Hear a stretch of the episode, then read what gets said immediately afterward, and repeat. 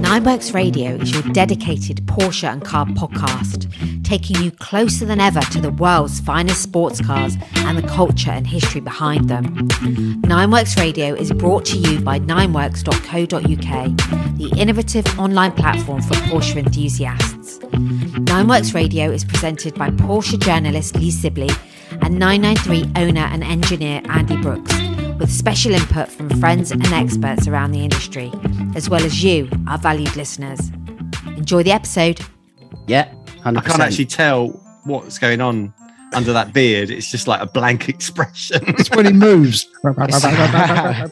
It's uh, yeah, it's 30, 32 years on this planet. It's the first time I've had facial hair, so an upgrade from the bum fluff. Ah, brilliant. On that note, we shall begin the last episode of Nine Works Radio for the series. Indeed, 12 done. Well, 12 we'll be done. done at the end of this. It will be done at the end of this if we survive. So, dear listener at home or wherever you are in the world, thank you first of all for tuning in. Um, and we hope to provide some mild entertainment, but also a period of reflection because for this episode, we're joined by uh, the two semi regular new crew members, Max Newman and uh, Neil Plumpton, alongside Andy, who's dressed like an elf for the benefit of the tape. And I, sh- and I should say that you're dressed as the Mexican Santa, uh, which is why you're slightly muffled this evening due to the white beard. Mexiclaws. Yeah. Max is obviously Flow Rider, as we've discussed. And then I, I, I think you're more Justin Bieber than Where's Wally, Neil? I'll, I'll go for Justin Bieber. Yeah, Oh, I think that's a compliment, isn't it? Oh, exactly. That's why I'm going to go for Justin Bieber. I take it. So, yes, period Ah. of reflection. We're going to be looking back on the year and handing out our own Nine Works Radio awards and or gongs to nobody in particular because the categories don't pertain to that. Although who knows where it's going to go? yeah. Who knows? Who knows? It could be as wild as uh, I think was it this time last week when Andy said, "What are you doing tomorrow night, Lee?" The reply was, "Nothing, Andy." So the response to that was, "Well, come on over to my workplace about half past five and bring a Santa's costume." so over we go, and uh, as ever with Andy, ask no questions, hear no lies. Turned up, but to be greeted in the similar outfits you're wearing now, with the addition, I might add, of some rosy cheeks provided I by did. your uh, your missus lipstick. Yeah. I nicked her lipstick out of the drawer. Yeah, very good. It didn't come And off for two Again, days. Yeah, again.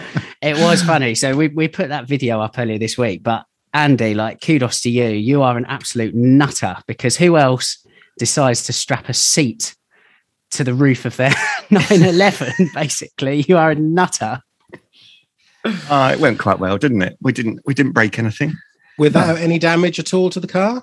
Uh, yeah, zero damage. Yeah, I, luckily I've got a roof rack, um, which somebody gave me. I can't remember who it was, but it's a, a good stout bit of roof rack. Um, nice bit of plywood bolted to that with some new bolts, and then uh, a nice easy chair bolted to the plywood with uh, Lee installed. It was all quite sturdy, I think.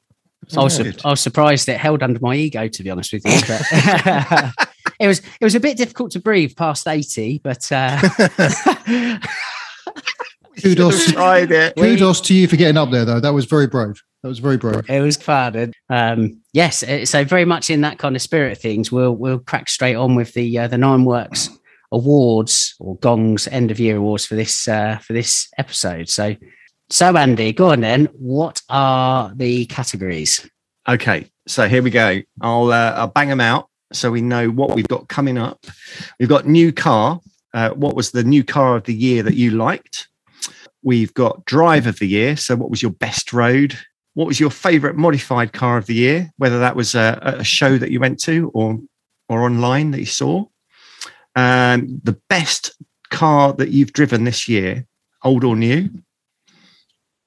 The event that you enjoyed the most a business or a garage or a part sales place who would you recommend and you know who who who did you well over this year um, a social media account so maybe your favorite youtube instagram or i think we should add podcast into there And lastly, oh no, not lastly. Sorry, we've got two to go. We've got the what was your favorite Nine Works radio episode from this series? And lastly, what was your Porsche moment? What was your highlight of this year? All right, sounds good. Good. Has everybody got a good list? Well, I've got a list. Got a list, It- whether it's good. it, would, it would be good if you're listening at home um, to, if you can remember that order as well, to uh, comment on one of our social media posts that we'll do once this is out and just let us know what your answers to these questions are. So, obviously, us four as the team are just going to give our own, but maybe if we put up a couple of posts, it'd be it'd be nice to hear from listeners uh, what Yeah. their answers to these questions are and just kind of share all of that. Well, let's do a post for each each question, Ooh, Over the week. shout. Very That's a good. good idea. and, and then that that'll be a nice conversation piece for our listeners, won't it? And ourselves. Yeah. Good. Okay. Who wants to go first then? New car. New car. When we say new car, uh, we're not talking specifically Porsche, are we? Or are we? Ah, um, I I thought it was in Okay. when I was doing it, but Okay. It doesn't have to be. it's though. open. It's open. It can Well- be it can be a rebel Neil if you want. Obviously, it will jeopardise your place on the team for the Porsche and Car podcast. But you know, Well, if you, if you rate the new Dacia, then fair play to you. I just picked two just in case. That was all because I wasn't sure which way you was going to go. Ah. Hedging his bets. Clever. Ah, yeah, so- exactly. Just for the record, my non Porsche one was the Lotus Emira because um, I just thought that was a really cool, disruptive car in the market, and um, I'm I'm championing that one. Not that I've ordered one, uh, but I'm championing that car. I Have you that's a really considered cool car. ordering one? I did. I have. I did. Um, but I didn't because um, I got no room. and I couldn't no think of what I would sell. And I couldn't think of what I would sell. So um, in the Porsche arena, I'm just going to go straight in. The latest one is the GT4 RS. I just think that's.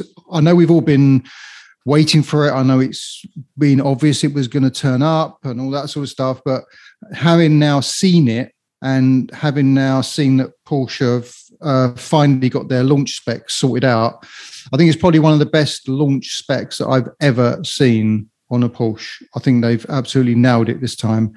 Um, other ones I've been very disappointed with, as in colours and setup, uh, spec, and all that uh, sort of stuff. But I think the GT4 RS, you you would want it in the launch spec, I think, and that's how good it is. But I think um, looking at the videos out on it so far, I just I just can't find fault with it. It's just an amazing looking car, an amazing sounding car, and So you're going to get one of those instead of the Emira then? no, no, no, no, no, no, No? no, no. But um, it- What about the look, blue wheels? Yeah, love them. I absolutely love them. I love them. Get the um, Weissach pack on it as well. Uh, it's an expense. It's, it's a toppy car for um, what is a Cayman. So uh, it's about 148 grand if you want to spec it up nicely. Which, if you think about it, for a Cayman, is absolutely bonkers. And uh, considering, so my 981 GT4 back in the day was very heavily spec, and I managed to get it to about 88. And this one's coming in at 146 um, just because it's an RS, I guess. But um, I'm not too sure what a 718 GT4 was, but um, probably touching 100, I would say. Yeah. Um, but yeah, I, I think it's an amazing looking car. So um, hats off to uh, all all concerned.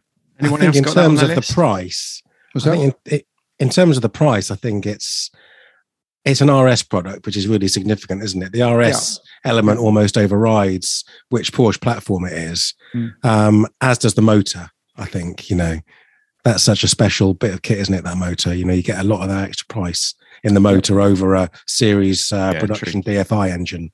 Don't you? yeah, You know, just se- under 500 brake horsepower in a Cayman. I mean, that's that's you know to squeeze that out of a Cayman is pretty significant. Yeah. Uh, but yeah, so um, that's my choice anyway. Okay. Anybody else got that on their list? I didn't have that on my list, and I have to admit that I was pleased that Porsche did tease that car before they launched it in the states because I'd forgotten all about it. That's how excited I was. Hmm. Um, and also, when I first saw it, I didn't think it looked all that. Actually, I thought it looked a bit um, Halford, to coin the phrase. But when I looked at it more closely and in more detail, there's some really beautiful detailing on it and that sort of thing. I'm not quite so sure about the spec. I think I do quite like it. I'm looking forward to seeing one. But some of the spec, some of the detail of the spec, you know, the um, intakes in the in the side glass, in the three quarter lights, you know, it's there's some really, yeah, really like nice that. things. Yeah. Really, really trick. So it is cool. but I'd completely forgotten that it was coming, so that wasn't on my list. I've just realised that Neil's got the perfect hat for that car. Those those blue stripes match the wheel colour, don't they? I think they do. yeah. yeah. Brilliant. Right then. So what's what is um what's on your number one then? So mine, I mean, mine's really mine's really boring. Mine is a Porsche, but I, I was genuinely excited, and I've always been excited about the launch of these cars. Every time they come, I know it's boring. It's a GT3. I always get excited about the GT3. Yeah. I always, you know, there's great anticipation. You know, I always buy the Autocar Road Test and I put it in my pile and save it. You know, it's a real, you know, it's a real moment uh, for me. Has been ever since the GT3 came out, but especially since the 997 GT3 came out. I have to admit. So I was excited about that. Well, you mean to say you didn't buy the Total 911 one and keep that in your pile? Hey, yeah, yeah. I've got a pile of those. You mean? Okay. I'm a fine. subscriber. I'm a subscriber Good, good, good, every good, month Good. and a contributor. Don't don't forget. That's good. Young That's man. Good. That's good. Uh, so yeah, I was really excited about the GT3. So that's Absolutely. mine. Excellent. I, I'll, I'll jump in if that's okay, because I um, largely concur with that. I think the GT3 is always um, a super exciting moment for a 911 enthusiast.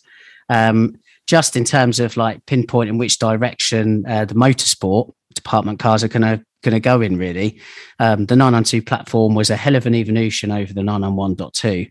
I know with GT3s, generally speaking, you know, you jump out of these cars as a journalist and you're just absolutely kind of well, just dumbstruck, and you just think, how on earth can that Porsche's uh, motorsport department at Weissach honestly better that? And particularly with the 991.2 GT3, everyone thought, well, that is that's peak Porsche.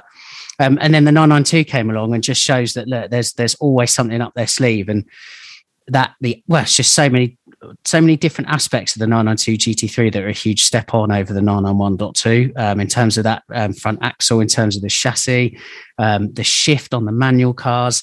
So that was a big moment. But I think to to kind of narrow it down even more, I think it was the touring.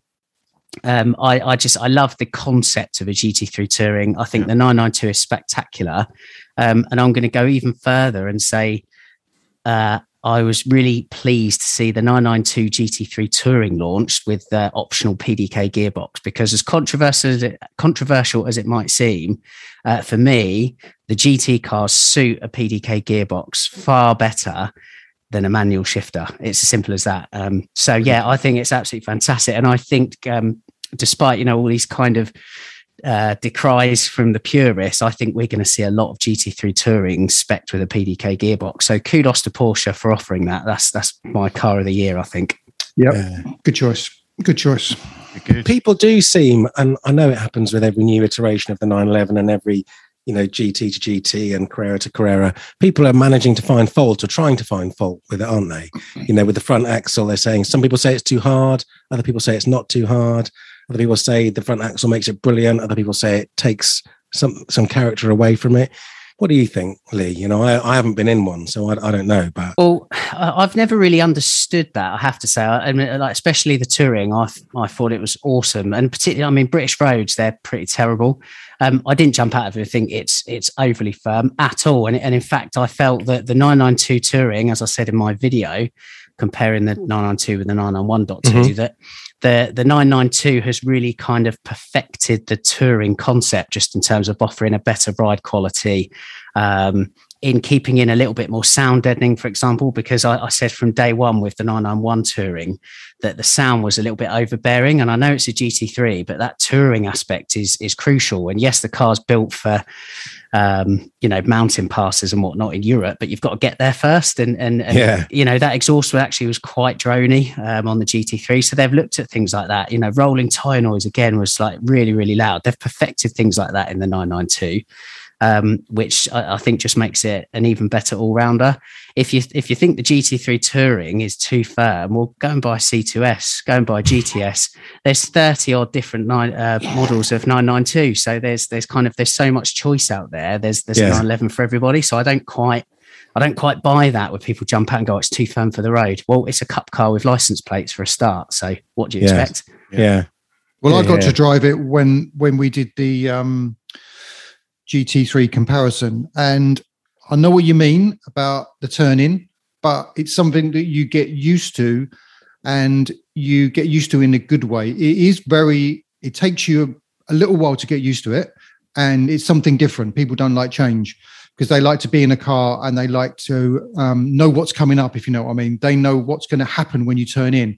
But when it doesn't, then people get a little bit whatever. But it didn't take me long, I must say, to get used to it, and it was a very cool addition to the car. I must say, I didn't, I didn't so much like the manual gearbox. I thought it was just a little bit too clunky in that car. But then you can choose PDK if you want to. Um, but I thought I I thought the front wheel, uh, uh, the front turn in, uh, was absolutely outstanding. But it does take you a little while to get used to it. I agree, but once you do, it's cool. It's a it's a cool addition. You, you almost have to recalibrate how you Yeah. turn in with a 911 because 100%. it's so much quicker than even the 991.2. Um, it like yeah, it's quite it's quite marked how you can go from Yeah. the 991.2 to that jump with the 992, which is essentially the same platform as we say, kind of vaguely speaking. Um, but yeah, as I say, in terms of turning, you have to recalibrate what you would normally associate with the 911 because it's that good. It's it's it's kind of that quick and instant. Right, are you done with all your GT loving, you lot? Oh, go on then, Andy. Just for a few minutes. What what have you well, got then, Andy? Your What's- GT uh, department. Uh, I'm a bit more regular, I guess. So it's, it's all GTS for me. Go on then. What's Um, your and was- favourite regular car for the year? Well, it was, yeah, well, it was, it was both GTSs that have come out this year. Uh, the Taycan GTS Sport Turismo. I think that looks amazing and would love Great to have one of those car. in the garage. Curveball. Yeah, definitely. That would so be. Yeah, if I could afford a daily like that, oh, I'd have to have that in a heartbeat. And the 992 GTS, I thought that that really surprised me and how good that looked. So yeah, those those are my choices. That Taycan is an incredible looking car. I've got to say, Isn't it? Taycan GTS Sport Turismo. Yeah, looks Yeah. brilliant. I'm Yeah. I'm I'm going to say the um the, the Taycan and the um Cayman they can't share the award. You got to pick one. Um, I'll stick with the. Uh, it wasn't Cayman. It was 992 GTS. Oh, Um, sorry. I would. Oh, I'd probably go Taycan. Would you really? Yeah. Wow. Controversial. Wow. What a curveball. Yeah, for the Hands look of up it for and- electric. yeah, I think it's really clever the way they've done both models, and one looks bigger than the other, but is not bigger than the other. Yeah. So the Taycan and the um, Cross Turismo. Yeah. You, you would not believe if someone told you that they were the same size, but they are. Yeah. Yeah. Oh, that's really clever. Yeah. No, here we go. That's mine. Talking No, of the yeah. the electric thing, I had something in my back pocket in case I got decried for choosing the GT3 and accused of being boring. I thought that when I didn't see it coming, that that Mission R thing. Oh yeah, really that cool, looked didn't they? good. Yes, That's a really great looking car. Yeah. Really, really cool. Yeah. yeah, Mm. and sort of stirred emotions as well. It wasn't it. Um, you know, you didn't think, oh, it's an electric thing. It actually looked bloody amazing. I it and inside, it looked like Singer had been spreading some some of their glitter on it. Yeah. I'm not sure I've seen the inside actually. Oh, it looked pretty mega. It's pretty similar to a, a DLS inside. Very similar sort of look and feel to it. Yeah, yeah. yeah. Well, that's Well, where that- Porsche are quite good because the the concept cars that they do come out with, and they don't come out with that many. You sort of think that it's going to lead to something serious. It's not just a airy fairy idea. It is Yeah. actually going to mean something. Yeah. like the Mission E did. Yeah. Yeah. Yep. Well, if Yeah. that gives any indication to what Caymans and Boxsters are going to look like going forward, that's pretty exciting, I'd say. Mm. yeah, Even if they are electric. Agreed. absolutely. Good. Amazing. So yeah, that's question one then. So question two on the uh, end of year Nine Works Radio Awards, we've got Drive of the Year. So best road or best weekend. Uh, what do you think, gents? Do I go first again? Should you keep the same order? Go on. Mine has to be the Yorkshire Moors trip that we did with uh, me and Lee did for Total 911, comparing Oh, the you two two got to know each other, GT3s. didn't you? Yep, yep. Built, Um, built solid relationship there. Didn't you? I heard they had to share a bed because it was so cold. no, we bonded over pizza and crisps. There you go. That's how good it was. That's Um, all the best relationships start. it's just a lot of people talk about this country. You know, they talk about well, uh, the UK. They talk about Scotland doing the North Coast 500. They talk about Wales doing the Evo Triangle. They talk about going down to Devon, Cornwall, down those sort of roads, and no one really mentions the Yorkshire Moors. And I think you need to get yourself up there. Um, the big thing that I found about it, say compared to Wales, which I did um, recently before the Yorkshire Moors was the roads are sort of similar, but you can see a lot more in the Yorkshire Moors. You can see for miles and miles and miles. So you've you've got a lot more road ahead of you. So you can um, prepare and if you like attack the roads a lot better um, in a in a safer way safer as well. Way, yeah, yeah. Um, so you, you've got no surprises coming up. Um, Wales, I found very well. It's obviously very mountainous, a lot more mountainous than, than the Yorkshire Moors. Um, so you've got a lot more blindish corners. So you got it's it's a bit more short, sharp bursts, whereas the Yorkshire Moors was a lot more flowy and just really cool roads. And there was very good quality as well, very good quality tarmac. So that would be mine. That would be the Yorkshire Moors, and it doesn't take that long to get there either. So uh, that would be my my my one definitely. All right. Shall I go? Go for my, it. My one, mine's actually, and I'm not sure if I'll be allowed this again, um, although I haven't got a backup. So we're going to have to go with it. Mine is a passenger ride. So I wasn't even driving. That's all right. In my driver the Is that okay? Okay. Yeah, they, we'll, so we'll allow that. Mine was a little burn that I had in a genuine 550 Spider Porsche. Ah. Um, oh, yeah. Up and down the A3 on a Friday afternoon in London. Yeah. I was down in London to see um, see the guy who owns it, Reiner, who was the first customer of Group C, and um, and he said, "Come down on Friday afternoon, and if the and if the weather's okay, we'll go out." So I went down, and you know we were talking about the art and that sort of thing. He said, "Right, let's get the 550 out. We'll go for a spin." So you know, I got in there, I squeezed myself into the passenger seat of this 550. It's a small car, you know, it's a small, physically small car. flow right with just a little sort of aero screen, you know, across it. And we went up the A3 like we were on the Targa Florio. I've got to say, it was pretty, it was pretty intense. And then we went off and did a few laps of a few roundabouts, Reiner sliding the thing about the place. Oh, it was pretty terrifying. Awesome. And um, I forget how fast exactly we were going, but we were going fast enough to make me think, God, you know, if we if someone pulled out in front of us here, this thing just going to fold up. Yeah, James Dean know, moment. like a, exactly, exactly. but I tell you what, I mean, the thing is 600 kilos or something, maybe less, and you know 115 horsepower, kind of Elise kind of stuff, and it was quick.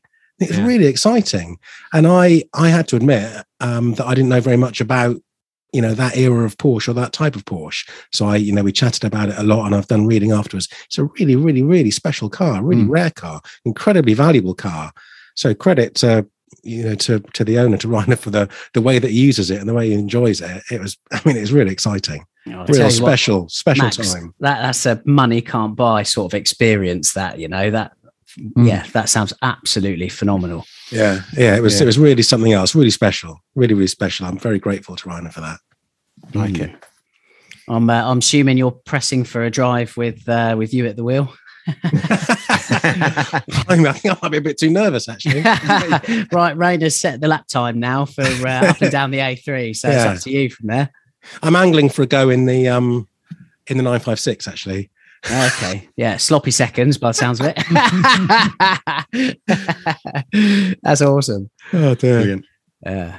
Fantastic. Who's next? Um my um my drive of the year. Yeah. I mean I I, I enjoyed that um that trip that Neil and I did, I have to say, I'm going to kind of mention that in a bit more detail later on. But for me, my drive um, of the year for Total 911 magazine, um, I had a 992 Carrera S manual um, from Porsche GB, and we did a really nice kind of road trip just through Wales. Um, I think it was it was uh, middle of summer, post lockdown, so it was kind of just the height of when everybody kind of had their freedom back.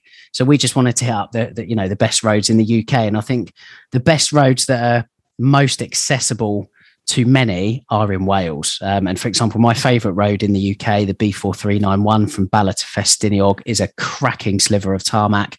Um, Elan Valley as well is awesome. Um, the Black Mountains A4069, as I've mentioned before on the pod, is another fave. So we headed Such over there. A number spot, aren't you? Well, just years of, of driving them, mate. Unfortunately, yeah. but um, yeah, we did the did the feature. Went really well. The photographer Ali went home, and I just thought, mm, I'm just going to keep going. I was on my own at this point with this manual 992. So I just kept heading north, kept heading north, like sewing these awesome roads together. Um, and it was late on a Friday night, or was it a Saturday? I think it was a Saturday. And I tell you why, yeah. So it was Saturday, and the world and his wife was at Goodwood Festival of Speed. So, as you can imagine, the Welsh roads that are usually packed with uh, sports cars and, and motorcyclists, well, they're all in Chichester. So, I feel like I had Wales to myself. And I got so far north, I realised the time I was still in Snowdonia at like 20 past four. I was meant to be home down on the south coast in Bournemouth that night. So I was like, oh, I'm, I'm just not going to make it home. So um, uh, I called my wife, said, "Look, I'll, I'll, be home tomorrow if that's okay." Laura graciously um, gave me the the pass that I was looking for. Um, Porsche GB said, "Look, it's fine to return the car Sunday." So I just carried on into the evening, got up early the Sunday morning, and, and came back from what was mid Wales by then, all the way back down um, to Cardiff, and then east back to Reading to drop the car off, and I was completely on my own. And uh, yeah, I know it's kind of weird because yeah, I wasn't with anyone and whatnot, but it was just that you know, awesome moment of man and machine. And I absolutely bloody loved it. Sometimes the best drives are by yourself. Yeah. You don't necessarily need to be out with other people. I'd agree I think, with that. I think so. I, I, yeah. And do you know what? Then this is, you know, I don't know. You might not want to put this in the podcast, but there was a moment where um, driving through this valley, it was a sing. Yeah, yeah. It was a um, single track road, kind of hugging this cliffside. Um, so I pulled over. Uh, it was really, really steep on either side. Um, so I pulled over, climbed up one of the sides of this valley, just sat there, looked down, and I was so high up. There was uh, probably there, I don't know, 20 minutes, half an hour, had some lunch. Um, a couple of cars went past. I was so high, they didn't see me. They were looking at the car as I went past, but otherwise it was just absolutely peaceful as you like. And um, then I got back in the car and drove off, and the only sound for miles was this flat six reverberating off the hillside, and phenomenal. Yeah, and they're the kind yeah. of moments for I think as a petrol head that you know, they kind of sew your year together, really, those sorts of moments. is what you live for. So, yeah, good. What about you, Andy? Nice. Uh, well, I've not really been on any epic drives this year. Um, it's been more sort of Sunday drives out and that sort of thing. But a couple that came to my mind were, were not to do with a good road.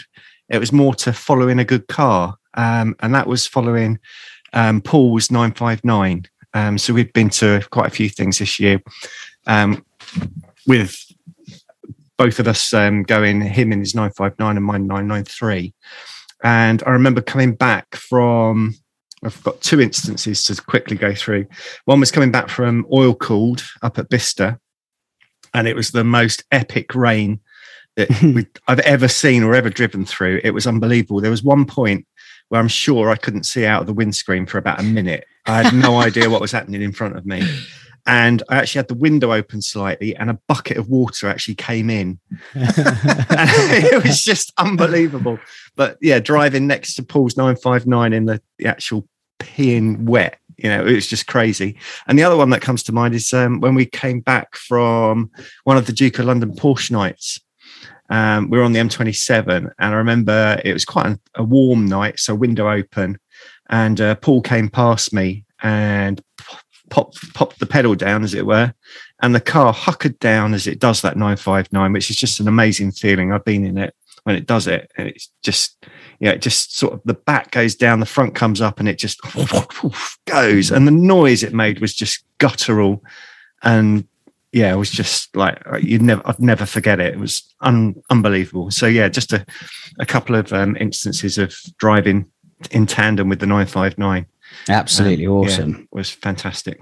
Yeah, the the nine five nine. I feel like it's designed. It it it was designed to be moving. I know that sounds silly, but you yeah. know other cars kind of look yeah, quite sculptural and you know obviously look lovely static. I just feel like it, with the nine five nine, even when it's static, it looks like it's moving fast. Yeah. It's cutting through the air and whatnot. It's um yeah a phenomenal phenomenal design. And as you say, yeah, when it's got that kind of famous uh, hunkering down when it pushes on and that second turbo kicks in. Oh, the light show from underneath the car. You can see the turbos glowing like on the road. It's just outrageous. Yeah, amazing. I've got to say, actually, Lee, that you and Paul deserve quite a lot of credit for, you know, changing people's perception or helping people to learn about the 959. Mm. So I remember when the 959 came out, you know, I've got the issue of Car Magazine, September 1987. you know there'll never be another month like this and you know i read some of those things but i never really understood or i couldn't ever really tell you uh, have a feeling about what a 959 might be like N- not in contemporary terms not today you know, and occasionally, you know, Evo did a little run up and down a runway in one of their pre-auction things a few years ago, but that's literally all it was. But the stuff, you know, the access you've had to that car through Paul and the driving you've been able to do, the video that you made uh, for your YouTube channel and the stuff that you've written in the magazine, it's really, it's it's really enlightening stuff. You know, that's a really special car. So yeah, that's really nice for someone like me to be able to, you know, l- l- learn about that car. You know, it's, It's- quite something. it's great to understand the difference, isn't it? Because it's kind of been overshadowed by the F40 because the Hmm. F40 is just so outrageous. Um, and I think people try and eh, you know compare them, uh, but they're t- totally different in concept. Really, the 959 is just. I, I I term it as the future. You know, even when I've been in it with Paul, it feels like the future now. so what it must have felt like 30 years ago when you know when that first came out is just like crazy. And just to rock up uh, somewhere like the Duke of London place, and it's just sitting there, and Paul doesn't mind you looking at it, looking around it, asking him questions about it, and he's and he's just driven it from his house, so he's he's like driven it on normal roads in traffic, so you can ask him what it's like to drive in traffic, and, and he he loves talking about it. So that's Yeah. that's a that's a real life experience of a supercar. You, you you don't get to talk about um, real life experiences to many supercar owners because they only ever take them on say track days or on special journeys out to somewhere. But this this is this is real world stuff, real Yeah. world stuff. I, I think you make a really um, good point there, Max. And it, it is basically, especially with these classic cars of high historical significance and importance, Mm. um, as journalists, we rely on the kindness um, of owners such as Paul, and obviously there, there there are many others out there that are equally keen to have the story of these cars shared, and that's really important because Mm. if the stories aren't shared, well, they die. Um, and and that in particular, the 959, as I say, is of huge significance to Porsche and the direction uh, the, the company went in, let alone the car for the next Yeah. 35 years. And uh, you know, again, if if that car remained tucked at, at home, I certainly wouldn't have learned as much. And and then kind of by by proxy, that would have been the same for you, Max, and whatnot. Mm. So you know, for an enthusiast brand such as Porsche, that is really important. And um, you know, I think well, um, for a start, I've got two two things. First of all, you know, when, when these enthusiasts, they're, they're the, exactly the kind of people that should have um, the GT cars or, or whatever because they use them as intended. Um, and, and second of all, I'd just like to make it publicly known that Paul, I haven't forgotten I owe you a tank of fuel. So- You're just So- waiting for fuel, fuel prices to go down, yeah? yeah, yeah, we've got um, yeah, exactly that. Well, we, we've got a video coming out um, very shortly of 959 versus 992 because, as we know, there's kind of a lot of similarities in spec, at least Yeah. between the two cars, despite being 35 uh, years between them. But um, I actually had to borrow the car to finish some filming, and it was in the height of the um, height of the petrol shortage slash crisis here in the UK. So I didn't want to be in a two-hour queue for the um, local petrol station while sitting in a 959. It's not not where you want to be, really. So, um, yeah, I, Paul, I owe you a tank of fuel, mate. Excellent. Just um, just going back, Lee, to your um, your your time that you spent in that 992 um, and that drive. Did, did did that change your feeling uh, about the 992 in any respect? That's because you've driven a lot of 992s, you know, since it came out. But that time and that drive and that enjoyment, did you come away thinking have a, a, a different appreciation for the car or anything like that? Yeah, definitely. For me, it was kind of like the celestial moment with the 992, really. Um, I have to say, I'm still not sold on its looks. I think it's by far the ugliest rear end of any 911 ever. Ooh, Um, yeah, I'm not, not a I've fan come of it. round. I've No, come I just- round because I was, I was, I was similar.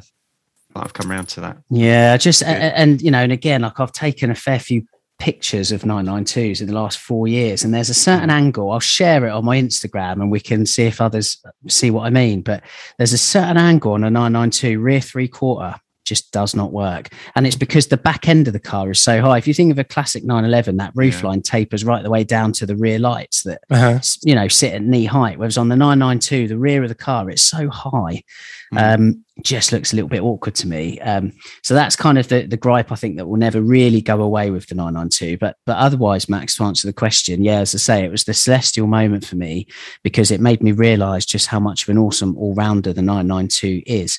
Um, and perhaps the accusation that's been levied at the 992 generally, and I've kind of been guilty of saying it, is well, it's more grand tourer than sports car um, than ever before in terms of 911. Um, but actually, I think it's just a hell of a dexterous car um, that is brilliant around town and can hack the mundane driving and offer kind of comfort and luxury and all the rest of it. But then when you want to kick on, it can flip the switch and it becomes a sports car in a way. So, you know, its remit is kind of more expansive than any mm-hmm. 911 before it.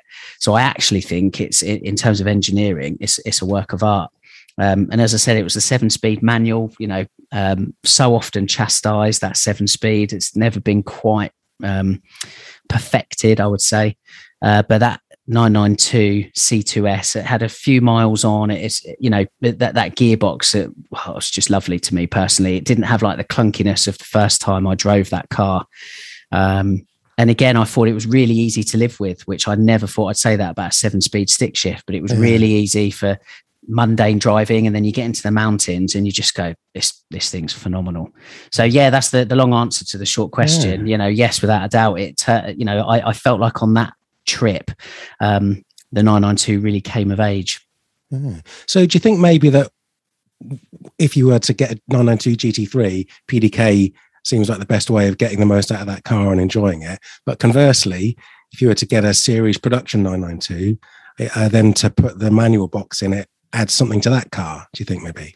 Yeah agreed. I think like broadly speaking max yeah it, it ultimately as we know it depends what you would use your 911 for hmm. um, and i think you know neil you've you've been um, an advocate of that with the diff you know i mean there's there's two 991 gts's in your stable but they're quite different because they're yep. used for different things and i think that's a that's a pretty good um, example of that um, I, I, say all the time, don't I? Base Carrera 992. It's all the 992 you'd need. Hmm. PDK marries up fantastically with that, but the seven speed is good. What I'm absolutely cannot wait for, and I'm sure it will come along eventually. I can't imagine a world where Porsche wouldn't do it. Um, is the 992 Carrera T, just the entry level engine and car with a manual gearbox. I, I just can't, I can't understand how it gets better than that personally yeah. for a road car. I'm working up to asking Neil if I can borrow some money so I can order one of those. Keep chipping away. Yeah. I've got a really nice Christmas card for him. yeah, very good. Very good. Right. Are we ready for next uh, question? Yes. Yep. That should be Lee saying that, shouldn't it? In his Mexican hat. Question. Question. Right. Uh, so, modified car. So, what have you seen this year that's really um, hit the nail for you? I'm going to go, and I know it's an old car, but it looks as though they're going to start being delivered this year. So that's why I'm going to go for it. It would be the DLS. Ah, and I ah. guess, and I guess it yeah. does step into the realms of modified because yeah, it, it yeah, is it is off a modified platform but it looks finally like these you know they're they're out there being first driven and tested and all this sort of stuff. And um, if they haven't already been delivered to the first customers certainly this year i think um, they they they will be uh, i think pretty soon. But um, um, the dls for me i just think it's uh, i thought just the base Singer was um, something that I would be privileged to own within the Porsche world. But then the DLS come out, and yeah, that's just quite something, isn't it? It is quite something, and it is if if you are an owner of a DLS, I think what I like about it is because it's a, such a small platform 911.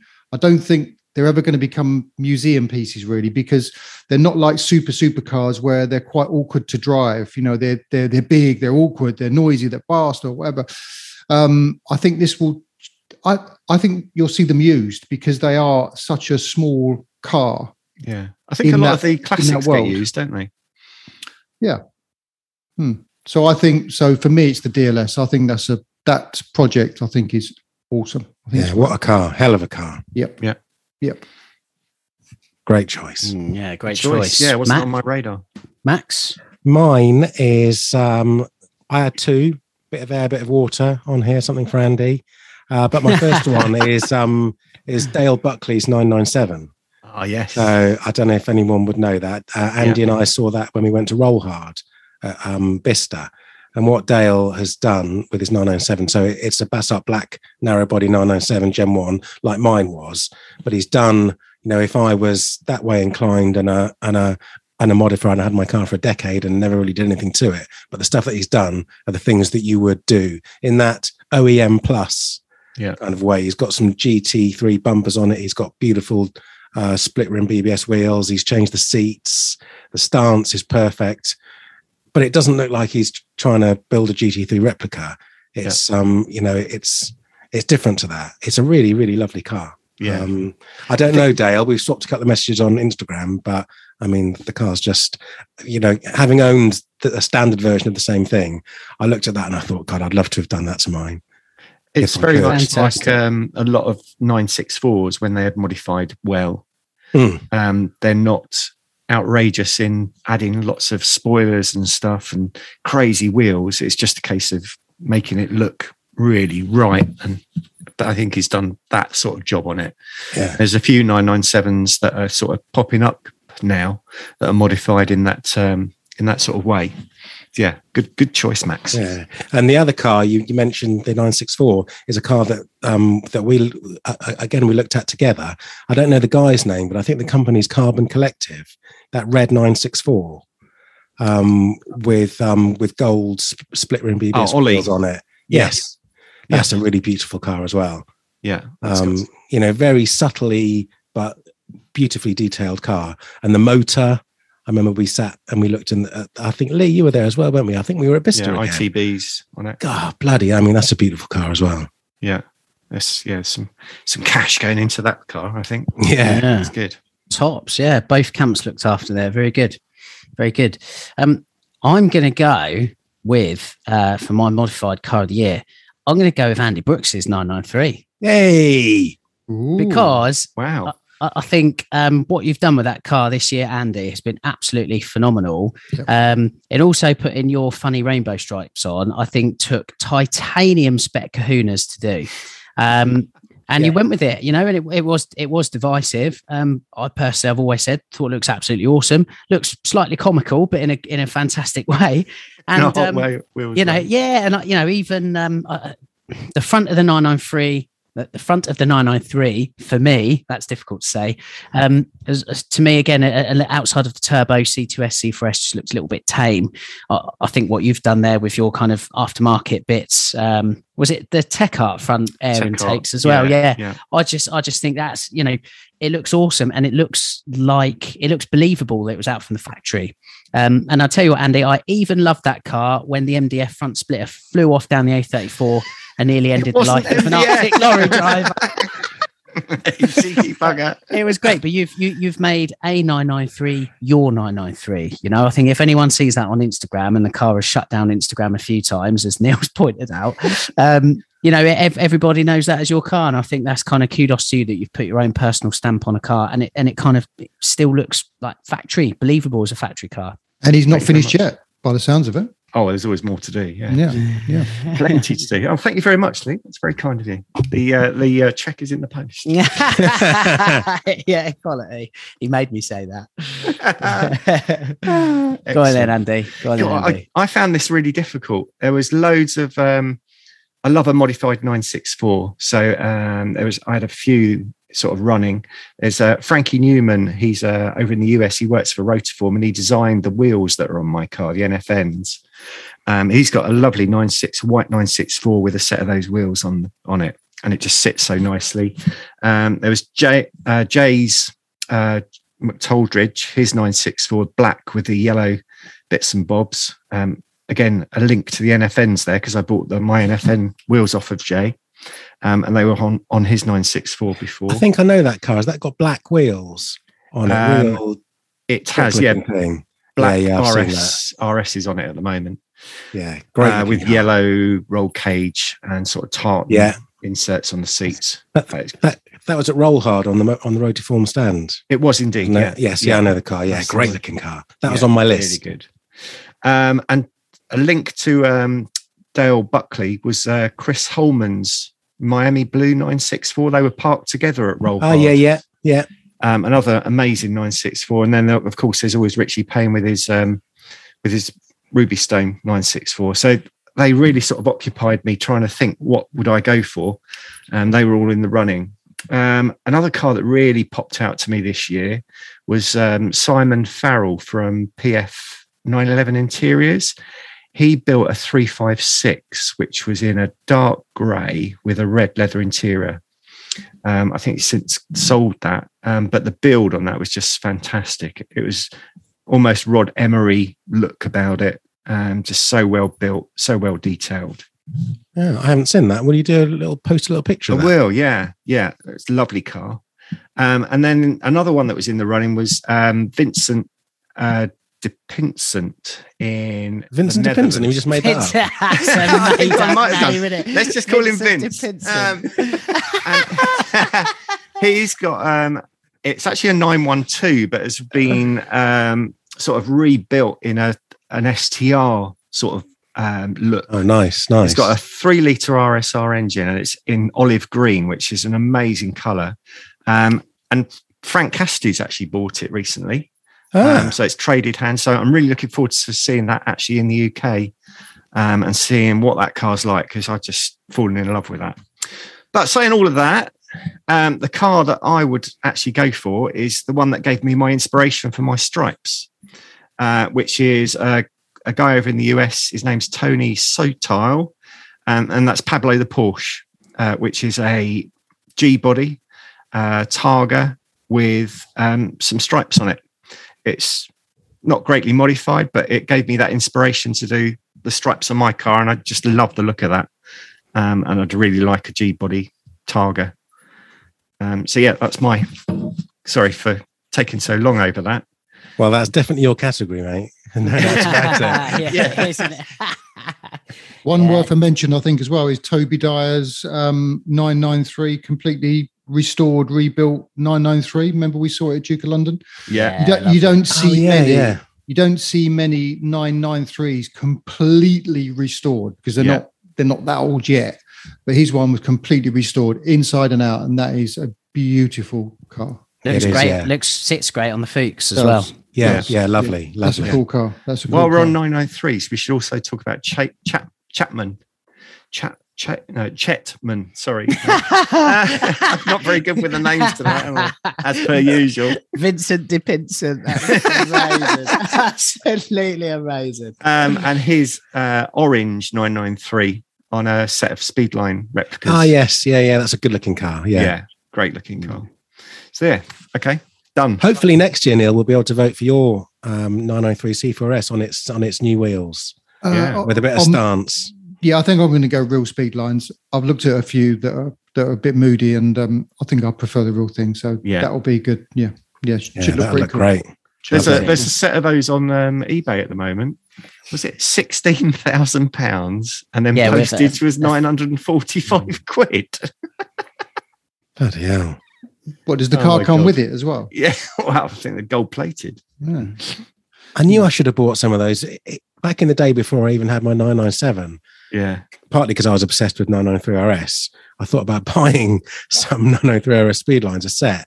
I think maybe from Thomas Schmidt in, in, in Germany. Um, Yeah. I think they were three and a half grand or something. I You'd have thought that- definitely made money. Yeah. I thought that would be a good Yeah. thing to buy. I should have. Mm. That's like 20 years ago or something. yeah. I don't know what I was going to do with them. Probably stick them on the landing next to my winter tires. Well, along with the um, along with the ten Rolex Daytonas you was going to buy as well. Yeah? oh, I was never going to do that. I wasn't that Mm. sharp. Mm.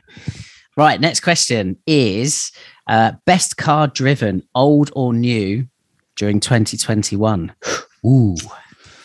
Well, I haven't got to drive many other people's cars this year because of COVID, whatnot, and whatever. So um, I'm afraid it's going to have to be one of mine.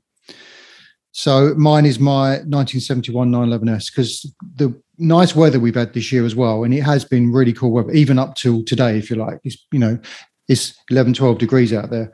Um, I think we've had some phenomenal weather this year, some phenomenal evenings um, and weekends. So I've had a lot of use at the 71 911S. Superb. So I think for me, it has to be that car this year.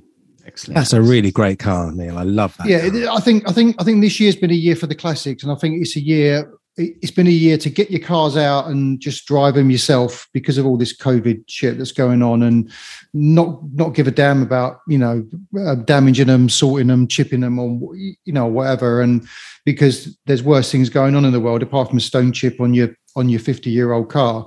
So I think a lot of people have just just decided that and just got them out and driven and parked them up wherever they wanted. You know, they're not so fancy about parking them here, there, and everywhere. So um, if you drove past like a village green with a nice pub in it, they were all all parked up on curbs and all this sort of stuff. And it, it was just good to see. I think this year. Yeah. So mine's got to be my 71 911S. Yep. I think Neil, some people don't realise what a special car that is in terms of rarity. You know, because it's, you know we're all so obsessed. You know, it comes from the GT3 thing. I think people are obsessed with RSs and Yeah. production numbers. That's a rare car. Well, you say that. I thought it was extremely rare till I went to a uh, classics at the castle, um, and and there was about twenty five all lined up. So I thought to myself, yeah, I know, but they're not all right hand drive, are they? Look, uh, like mine. Uh, yes, they were. Um, yeah. So it's not till you go to a place like that that you realise that yeah, they are super rare in the in the bigger concept, but um, probably not as rare as what you think. But they are still rare. Yeah, I don't I don't know exactly what the number. I mean, someone told me there was only 32 right-hand drives in the country, which I think is ridiculous because I saw 25 of them at one event Yeah, in but Essex. at that event you're going to, aren't you? That's where Yeah, they're going to be I if you're going to be so, yeah. anywhere. yeah. So um, yeah, but um, miles for smiles, miles for miles. Um, that that that one takes a lot of beating. I think um, with the the 911S, it was um, you know it's kind of equivalent to a modern day GT3, really. Um, and everybody seems to go for the 2.4S, or the 2.4S is kind of the halo car. But actually, I think I've said before, I prefer the 2.2S. Like the motor's a lot more zingy. Um, you really have to kind of keep those revs high in that, whereas the 2.4's got a lot more lower down torque. Um, the, the the 2.2 is an absolute hoot.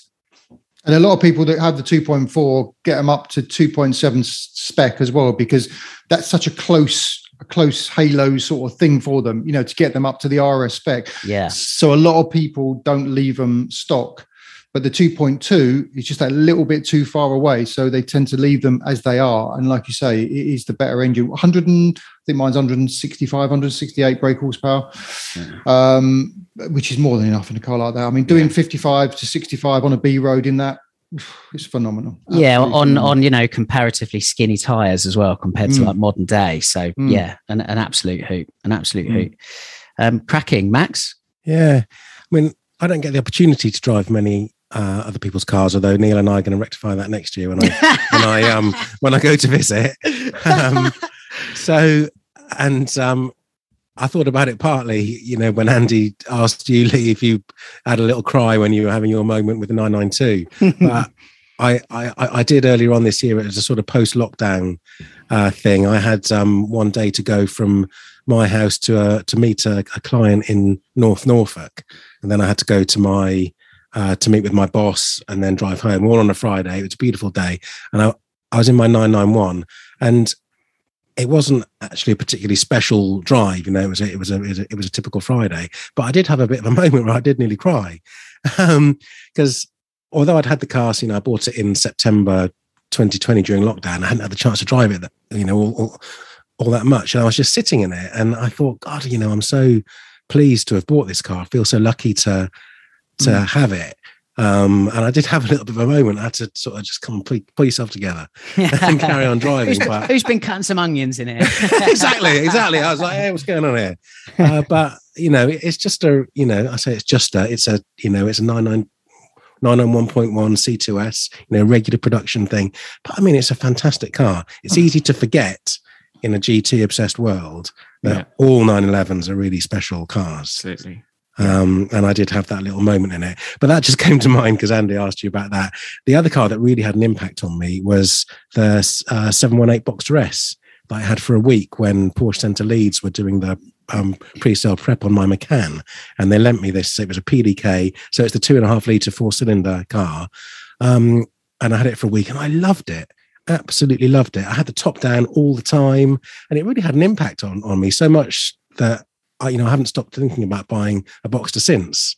I But did you only really, love really it because you it. knew you didn't own it? Well, I don't know. I have to admit, when I drove it up to Leeds to give it back and take the Macan, which was a new car for me that I'd wanted for a long time, I felt a little bit sad that I had to give it back and take the Macan. I really liked it. Uh, it was the first open top car that I've spent any time in. First time I spent, um, you know, done any miles in a Boxster.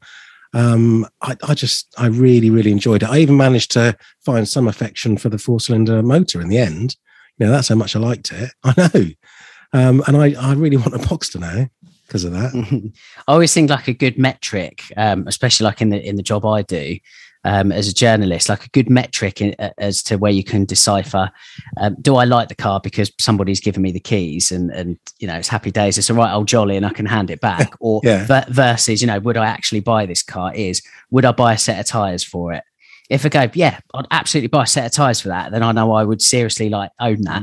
Um, if you go, good metric. Nah, I'm not. I'm not that fussed actually. Then I know I'd be quite happy. As fun as a drive was or a moment was, I'd be quite happy long term to kind of give the keys back and like relinquish um, fiscal responsibility for the upkeep Yeah. of the car. You know. Yeah, yeah. no, would a would would you would, would would you buy a full set of tires for a seven one eight Boxster Max? Yeah, definitely. Yeah. Fred PS4 Steins. S's, Fred Steins. Cheng Shings, Talking of uh, Or Boxsters, Vincent Vincent Princeton. Vincent Vincent. Yeah. Have you seen um, Duck and Whale have done a Boxster? no, No. Uh, check it out. It looks amazing. Uh, Yeah. In very much in the same lines as the charade, um, you know, Boxster. They chucked it down a little bit, put it on some speed lines, um, some other nice details. But yeah, the Boxster is that early Boxster is really coming of age. There's so Yeah. much Cool, hype man. about it now, isn't there? Hundred percent. Yeah, they are like that's that's kind of in a way um, car of the year. I know we've kind of already done that, but um, yeah, you know, like pe- people look at nine eight six Boxsters in a way they haven't done since they were new. It's as simple as that, you know. Yeah, yeah, absolutely. Agree with that. Fantastic. Um, my Right, what's yours kind of then? yeah, my car of the year, and again, I'm very lucky with the day job and whatnot. Yeah, Um, I've selected two. Um, mm, we'll see. So one I've put as uh, the 997 GT2 RS, uh, which is absolutely phenomenal car. That is a little bit mind-boggling. Um, the car was supplied to me by Jonathan Franklin Cars, obviously a Nineworks partner. Um, check them out on the classified section. Um, but it's yeah, you know, you, you get in the car. It's very Rennsport to begin with. Obviously, Alcantara everywhere, um, six-speed manual, lots of carbon fiber. Actually, that's something else with the 997 GT2 RS. It is the kind of car, and although I'm not an advocate for just staring at a car all day, I believe they're built to be driven. Um, the 997, there are so many kind of tiny, minute details on that car that you could genuinely spend weeks kind of poring over and Mm. appreciating. Um, it's a beautiful thing, isn't it? it it really is, and again, kind of set the blueprint for the 991 cars that had to have like such an overtly technical approach to every kind of milligram of weight and you know millimeter of aerodynamic aid and all the rest of it. You know, it really is uh, absolutely insane. Um, but as I say, so like very very Rennsport, but then obviously you drive the car. And it's very, very turbo. So it's just this mixture of turbo and Rennsport in a way that traditionally on Porsche would present something of a juxtaposition Mhm. um, you know, a- a genuinely unbelievable uh, juxtaposition. But that 997 GT2 RS marries those two concepts together so well. Um, and again, you know, turbocharged 911s pr- uh, traditionally been quite quiet. This thing's audaciously loud. It's very like induction heavy noise, actually. Um, but yeah, like so, like I say, like it's this really weird concoction, but just the most phenomenal car, and of course, the fastest and quickest manual 911 ever. Yeah, it's a 200 So- mile an hour car, isn't it? It is, yeah, it is 205 mile an hour top speed um, with a six speed stick shift. Yes. Yeah. So, um, and and this particular car, 3,000 miles from new, super super car. Um, I think it came with the carb optional carbon fiber front fenders as well. They were 20 grand option new. And again, it goes back to what were saying with the 959. It's owners like that because the car was on consignment from Jonathan Franklin Cars. Um, it's the kindness of owners like that that you know allow people like me to just tell the story really. Um, so phenomenal. Kudos. Super rare car. So, well, that yeah. was the like the 997 version of the Weissach pack, I guess, wasn't it? Yeah, it was, You could add, add something like that to it. Yeah, yeah. Definitely. And it, I mean, you know, from launch, it was, you know, it's only kind of 2010 car, but you put Mm. that even next to a 991 GT2 RS, looks old now, Mm. you know, but just like it, it, its spec and whatnot, when it came out, um, you know, like 80 horsepower, it was 620 horsepower all in. Um, 700 newton meters of torque, I believe. I mean, these were outrageous stats compared to anything else at the time. It was it was kind of outrageous. It's a bit like the GT4 RS Cayman, really. It's a car Porsche didn't need to build, but it still went ahead and did it. Hmm. Um, you know, maybe they knew it was the you know the last kind of high watermark car for, for manual GTS. Um, in terms yeah. of figures and whatnot. I don't know, but you know, so, so that was cool. And, and and the other one, without waffling on too much, was 964 RS 3.8. Um, Mark Sumpter yeah. at Paragon again through through Nineworks uh, video um, allowed us to drive the car very very kindly via a French owner. And again, that car, I mean, one of 55, an absolute unicorn of the car. You know, mere mortals like me had no right to be anywhere near that thing. Um, and again, a really interesting bit of Porsche history because the gap every you know 964 rs everyone thinks of the narrow bodied flatback 96436 but the 38 is a totally different beast in a way that's kind of well you, you can't really compare it to anything else. You think well 997 rs 38 to 4 no the gap is bigger than that. Um, I would actually put it down to 2.7 rs versus 3 litre rs which despite only being a year apart was just such a monumental seismic jump on for the Rennsport game and the 964 RS 3.8 was was kind of in a similar vein, and again, kind of set the trajectory for the for the 993 RS that followed. So fascinating mm. bit of history, mm. and the, and the numbers are kind of comically low. Mm.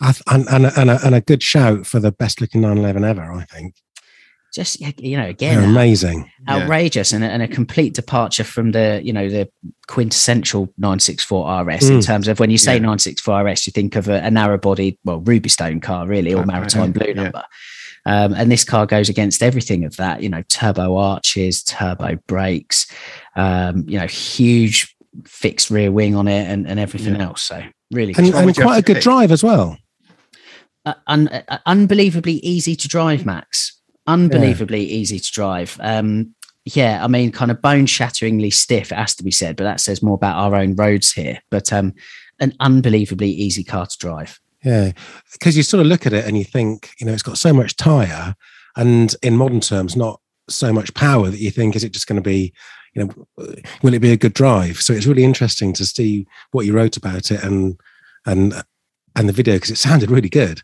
Sounded like it. it's a real enjoyable car amazing. And again, just like that quirky bit of Porsche history, and, and it comes back to the kindness of these owners that allow us to kind of tell that story. Because otherwise, I mean, wh- when else do you come across that sort of caliber of car? Yeah, you know, yeah, you don't yeah. is the answer. So yeah, thanks to Jonathan and, and Mark for for yeah. that. Uh, but anyway, yeah, Andy, what what about you, got you my friend? You got to pick one of those, Lee. You can't. I knew you'd say that. I knew you'd say that. Sorry, you had me earlier. So yeah, no, fair play. Um, in that case, I will go 997 GT2 RS. Outrageous okay. thing. Cool. I'd, I'd, I'd pay for the tires, probably on on on the drip. yeah, go on then, Andy. Uh, I haven't driven that much this year. Uh, last year was much more fruitful in in what I'd driven, but uh, yeah, when I was thinking through, there was uh, your Cayenne. it was a laugh. um, I very quickly drove um, a Martini Turbo with those crazy Furman seats, but that was awesome. just uh, basically moving it around. Yeah.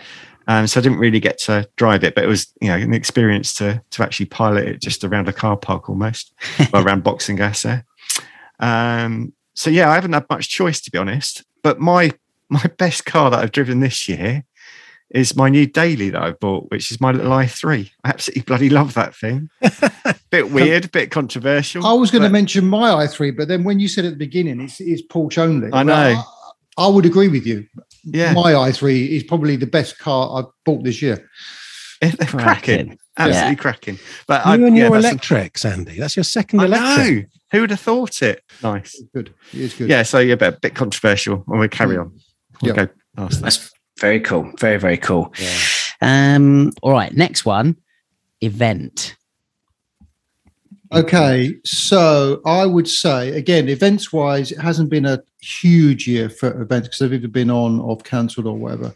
Um, I, for me, it's been um, Porsche Club Great Britain, London region out east. Third Sunday of every month, consistently good. They even throw in a Sloane Square one a couple of times a year, which is epic. but I would say the third Sunday of every month, consistently so good out east on Fish Island, East London. Great coffee shop there, great vibe there. You normally get about 40 to 50 cars all parked up around um, the edgy streets of East London, all graffiti on the walls and everything. You've got the canal there, you've got London Stadium. Um, yeah, to me, it's just got it's just a load of like-minded guys just walking around the roads, just checking out each other's cars, chatting over coffee, and it's a really cool vibe. So Yeah, really good do that is. and um, and uh, the Porsche Club GB London region um, uh, guys and girls that do it um, are just they're so good at doing it. So yeah, Nice. Yeah, that's a good shout. That's a good shout. I'm looking forward to Yeah. doing a bit more of that. yes. Yeah, I keep wanting to go to that, but I haven't been able to Well, tie um, up with anything. The last one of the year is this Sunday. So and the weather looks mild and good. So um, yeah, that's where I'll be on Sunday at eight thirty in the morning. yeah, that's an early start for me, Hmm. uh, but it's worth it. Hmm. It's worth it. Yeah, you did come along to one, didn't you? Yeah, I did. I had a great time actually. Really good do. Really Yeah. good do.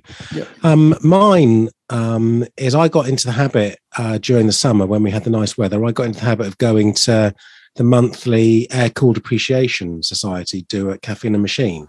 You know, they do these themed Wednesdays. Um, I think Air Cooled is the last Wednesday of the month. Um, and I got into the habit of going up there, and it was a really good vibe. Um, you know, a lot of air cooled V dubs, air cooled Porsches. And uh, I go up there on my own typically because Mandy went up for it, and but always see some people that I knew. And there's one uh, particular evening I was hanging out with Dan Macken, who's one of the you know one of the guys who runs it with with Phil, and I've got to know him over the last couple of years. And he was there, and he introduced me uh, to some guys, Matt Edge and Simon Medleycott, and we hung out. Oh, they're good guys. Uh, yeah, really good guys. And he introduced me, and we sat on the on the picnic benches, and the sun went down, and it was just a really, really, really good do. And it's quite a nice drive as well uh, uh, for me. So you know, a good burn home, definitely back to Banbury, and then then down down to my house. So yeah, I really enjoyed that. So I went, you know, a few months in a row, and it was a really good, really good do. yeah, I've, I've been up there two or three times this year. Enjoyed it. It, it really depends though on your luck. Sometimes you go up and it's like, oh, it's not as good as I thought it was going to be. I found uh, it's a particular vibe at the Air Cooled, Appre- Air Cooled Appreciation Society. You know, Yeah. they're, you know, they attract a bit of an older crowd. You know, they're quite expensive cars now. You know, split screen campus and things like that. very I just found that that's a particular, particularly good event. I think. Yeah. Cool. Mm, superb. Um, I'm going to go a little bit inwards looking, and I'm very uh, like no, no. In fact, I'm unapologetic about that because I thought it was it was phenomenal. So second week of January seems a long time ago now. Um, while we were in the depths of lockdown here in the UK, um, we did Fried Eggs virtual. Uh, it just the concept was bizarre. So it was just a, a live um, Instagram kind of broadcast, and we just touch base with uh, different 996 owners around the world. So like we had a, a global fried eggs event in appreciation of the 996. I think we started um, east of here in Greece, then we went to like Norway, popped over to the UK and Ireland. Then we went east coast. Um, then we went Toronto. Then we went. We finished up um, on um, PCH in, in California. So uh, I mean, what an awesome kind of thing to just get a load of like enthusiasts from literally around the world all together for two hours. I just, yeah, I'm I'm quite proud of that, and I, I'm Yeah, really, cool. really grateful of everyone joining in. So just a bit Pretty- different, wasn't it? And again, Pretty we nuts that it went ahead without too many glitches as well. Yeah, I mean, this is it. I'd never tried Yeah. anything like that bef- before. I don't think anyone had. So it was like, well, I'm just, you know, if it don't work, it don't work. We'll also Yeah. be watching Netflix for the afternoon. Mm. But um, again, because uh, against that backdrop of we were a couple of weeks into what turned out to be like a three month lockdown. I mean, it was pretty tough going, wouldn't it, Yeah, for a few yeah. Yeah, people? was. and you know, the cars are undercovers in the garage. So yeah, just just nice to kind of be able to have an environment where we could talk Porsche, just albeit virtually. So loved it. Might do it again. Who knows? Cool. I think you should. Yeah. Why not? Let's open it up. Like, yeah, especially if things are, are going how they are. But we won't we won't get into that. But and and Andy, what about you, my friend? Uh, I had a few on my little list. Uh, Air cooled edition, I really enjoyed. That was by PJ Gibbon, uh, guy that we had on the podcast. Um, took us through that. It was really good on the golf course. Really enjoyed that, and I push, especially Max. I think it's not far from you. Get along to that. Yeah, yeah. I saw. that. I thought that looked like a good deal. I couldn't go. I forget why, but yeah, Yeah. I was disappointed not to be there. That was really cool. Uh, really enjoyed Roll Hard, which was outside of the sort of Porsche um, normal show scene. Um, so lots of different stuff there, but really enjoyed that. Um, went to Brands Hatch, but I can't remember what that was. You were there, Neil. Festival of Porsche. Festival Yeah, of Porsche. Festival of Porsche. Yep. what fun that was being in the paddock. Just like full paddock access and great to be wandering around, seeing all the stuff going on there. Um, And we had some very strange hospitality, didn't we? strange, strange. Hospitality. Well, Paul, Paul managed to get us uh, the very nice Porsche hospitality uh, sort of tickets and food and everything, but we were virtually the only people there. It was very Yeah, it was quiet, wasn't it? yeah, it? it was, it was very weird. Yeah, it was Yeah, very strange. yeah, yeah. Um, but probably my favourite, and again a bit more inward, as um, Lee was saying, was um, when we did that thing up at Carnatter, um, where we managed to get loads of people to come to this place in the peeing rain, um, and that was quite a quite a quite a little event, really. Um, really enjoyable. Uh, met lots of good people. Um, good fun. Good location. Really enjoyed it. So I think that was probably mine. That's the first sort of thing that I've got involved in organising in that sort of um, size, and it, yeah, it was uh, enjoyable. Yeah, That really- was really good, actually, Andy. I mean, the rain was biblical, wasn't it? wasn't the- it? Yeah, For the yeah. first first part of the event, but it was really good, and what a great crowd! What a great feeling of community. Yes, I thought. absolutely. I thought at that event particularly. I, yeah, I was there. I suppose partly with my Group C hat on. You know, and people you know came up and said hello and said they liked the work or they bought the work, and yeah, it was it was yeah, it was really good, really good do. good, good. Glad Fantastic. I like the next category. Uh, it's your like business of the year, garage, parts, sales, etc. Um, as the notes say. But yeah, it's a, it's a you know a chance for us to kind of show our support for um, the dear guys and girls that have perhaps looked after our cars or, or, or whatever. You know, however we've Yeah. come across them this year. This is a, this is a real nice little category. This. So, what are you saying, Neil? Uh, I can't go any further than uh, Paragon. So um, I've got a long, long, long history with Paragon, and um, I sort of dipped out of them for a little while and went newer Porsche. You know, when the GT world went mad and whatever, and hold my hands up to that. But recently, over the last two years, I've gone back that way. You know, you can see by the cars that I've got in the stable, and I think Paragon have been um, they've been very up there in helping me get those cars. Well, the the 993 and the 996. So yeah, Paragon. I think you know you just go in there. You know, you chat to uh, Jason, Jamie, and Mark, um, and they they've got so much knowledge. I mean, I think Jamie's been there 28 years, so you know they've got so much knowledge between them. Um, you can just have a good, honest um, conversation about a car or about a car that you're looking for uh, and you know that they're just telling the truth and they're they've got their real honest down to earth opinion um, and if you buy a car from them if you're lucky enough to get a car from them it's it's it's just for me they're always perfect absolutely always perfect i've never never never had a bad car from them and never will do either so yeah paragon uh, porsche for me in um, five ash Can't wait to see your 993. yep Looking Yep. forward to seeing that. yeah that Yeah, I'm looking forward to yeah. that as well. Yeah. Yeah. I'm a big supporter of uh, Paragon as well. I think that's well well known. Um, as is the fact that I'm a, I'm a- big supporter of Lava Studios. Uh, Ryan there um, looks after all of all of our cars in terms of detail and ceramic coating and that sort of thing. Uh, but again, you know, I, I, I write about that quite a lot in uh, T911. I'm surprised I haven't been told off by the editor yet, actually. Um, but so lava i actually wasn't going to choose as, as as as my choice this was the most difficult one it's a tricky one i thought andy a good tester and actually people that came to mind a firm that came to mind a group of people that came to mind are the road rat team you know i love magazines i've always loved magazines um and good shout good shout yeah uh, and the road rat I bought into when I first heard about it because of Mike Harvey, who's the editor, and I was a big fan of him back in the autocar days. Um, so I heard that he was behind it. I thought, you know, this sounds interesting. Um, and they're based out of Bicester Heritage now. So Yeah. I've had the opportunity to meet Mikey a few times and Peter Grunert. Um, I've got to know a little bit as well, and Matt Masters. Um, you know, they're really, really good people. And what they produce with the Road Rat, I think, is is is absolutely first class. You know, it's not a Porsche magazine; it has Porsche content in it, um, but it's a great it's a great car magazine. Yeah, quality. I, I think that's a um, an episode that we should visit next series is magazines because Yes. I think uh, you know as a as a um, quadruple you know quadruple threat that we are.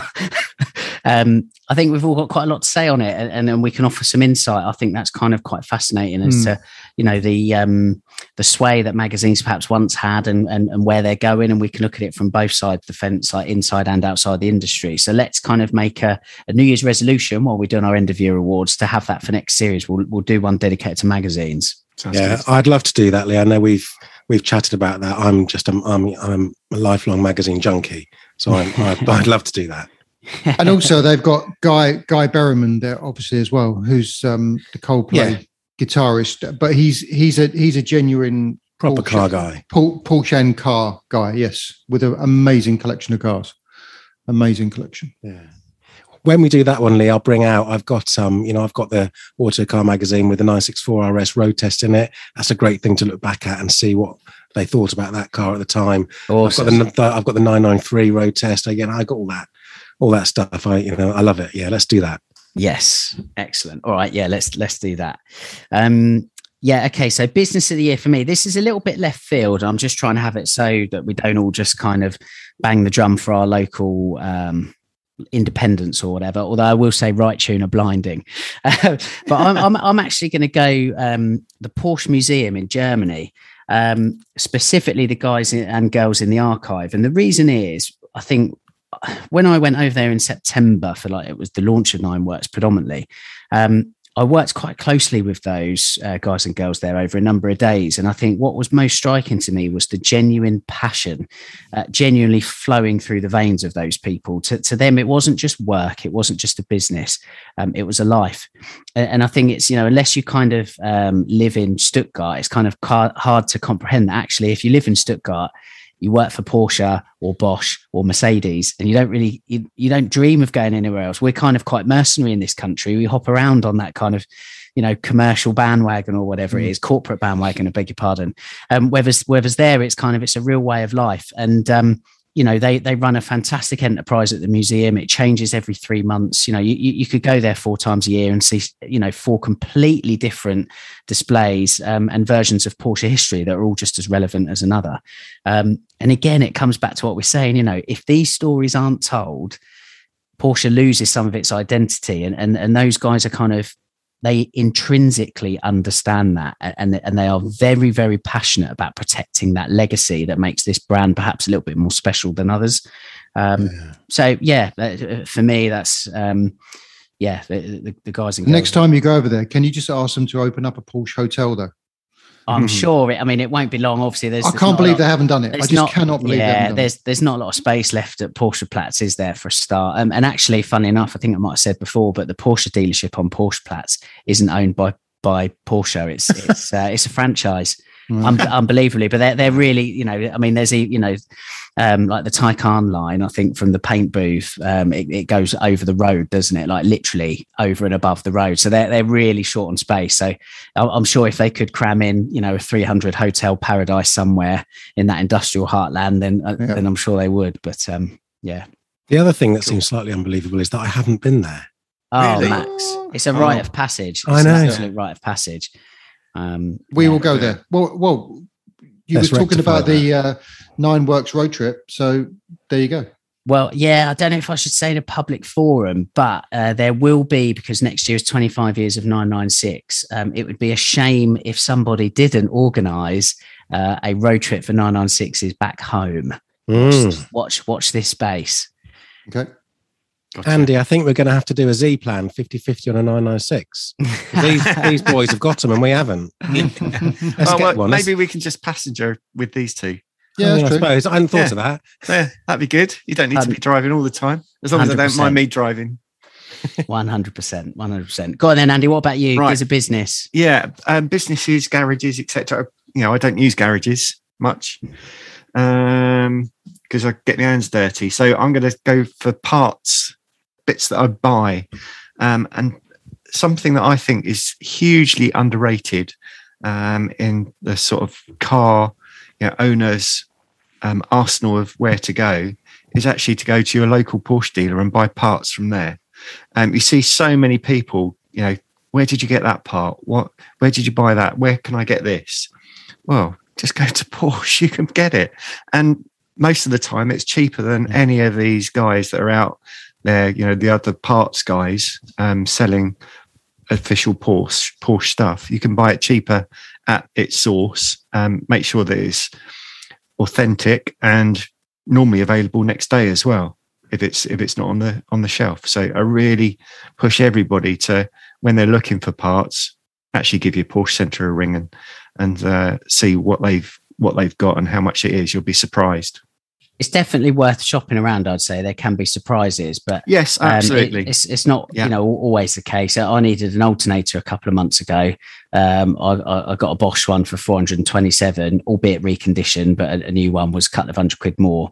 Um, yeah. Porsche wanted 1,083, and it's like I view an alternator as a consumable part, really, yeah. in the grand scheme of things. I mean, it's a, it's a hell of a difference. I, that's that's with a I'd agree on that sort well. of that sort of stuff. So yeah, you're your big ticket bits. But if you're looking for, um, I know, trim parts for your car, um, you'll be amazed at how cheap, um, like screws and clips and bits and bobs like that are at Porsche, and you can buy everything new. Um, you go onto eBay and look for the same part, and you'll probably see that it's twice, three times the cost that you pay for it at um, Porsche. So, yeah, always advice. Yeah, always always shop round. Quite right. I'd say, yeah, Good consumer advice there from Andy Brooks. Thank you very much. Cracking, yeah. Andy B.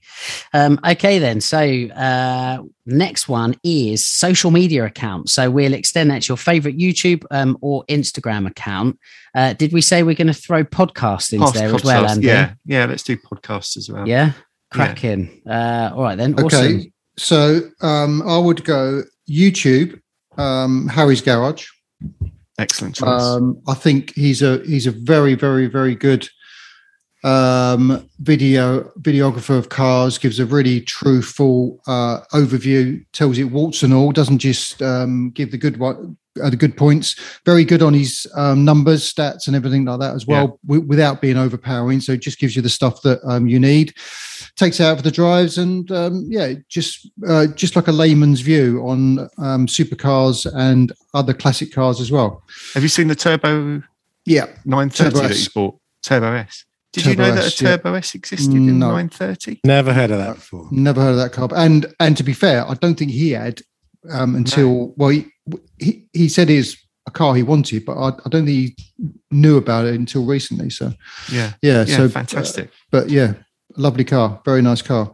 I would say um, um, podcast Spikes Car Radio takes a lot of beating. I would say. Yeah, it's on my list. Yeah. Yeah, I'd say that's a good mix of car stuff and just guys just chatting about life um, and just, you know, just general banter uh, yeah. that uh, we all like to hear. Funny, um, as well as sometimes serious. Instagram, I haven't really got a favorite one. I think I think they're all much of a muchness, and I, yeah. I don't think there's an out, a standout one out there. But yeah, so those two I would go for: Harry's Garage and Spike's Car Radio. All right. Good calls. Um, tr- tricky category this one because there's so much out there. Mm. I think for Porsche content on YouTube, I think it's difficult to look beyond the stuff that Lee does, to be honest. But oh. I thought I thought I can't really say that because everyone's going to say you just said that because he's your mate.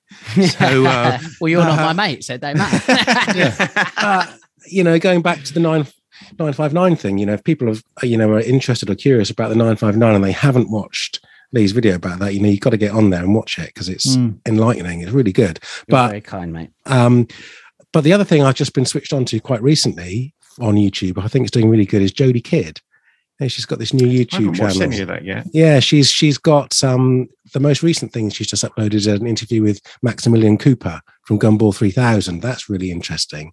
But the thing she did a couple of weeks ago with um um, with the 10 tenths cars with Nick Mason's wife, Annette Mason, you know, who's who's quite a hand in her own right in the car, uh, is is just great. It's it's Ferrari stuff, but it's 250 GTO competition mm-hmm. Daytona. It's a really good, you know, really oh, good cool. video. She's doing some out. good stuff. I'd, I'd say check that out. Yeah. Um, Instagram you know thing which I thought was such a great idea. I wish I'd thought of it. Uh, was the thing that Andrew um, Andrew Frankel and Dan Prosser are doing with Intercooler. You know, yeah. The way they were doing you know ten tile car car reviews um, with that thing. I thought that was a really Very clever idea. Yeah. Um, I got a lot of respect for for Dan and um, Andrew in their writing. I find their podcasts a bit hard going sometimes, but I think their writing is first class. I think that's a Mm. that's a great thing that they're doing there. I would agree on that. Yeah, definitely on the podcast front. Yeah. Yeah. I mean, and in podcast terms, I'm such a fan of Spikes Car Radio. I think Spikes Car Radio turned me on to podcasts, Yes. Yeah. to be honest, in terms of what could be what could be done and what, you know, how how enjoyable it could be. Spot on. Yeah, good mix in there, Max. I'd say, mate. All right.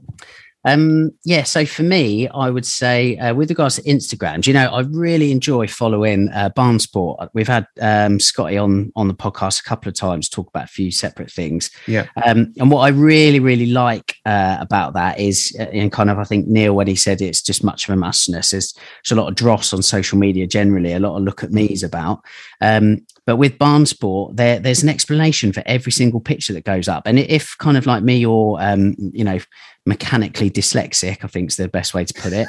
Um, you know, you you learn a lot, genuinely. You know, you really do learn a lot, and you don't just learn about, you know, in terms of like everything else. Oh, so and so bought a new car.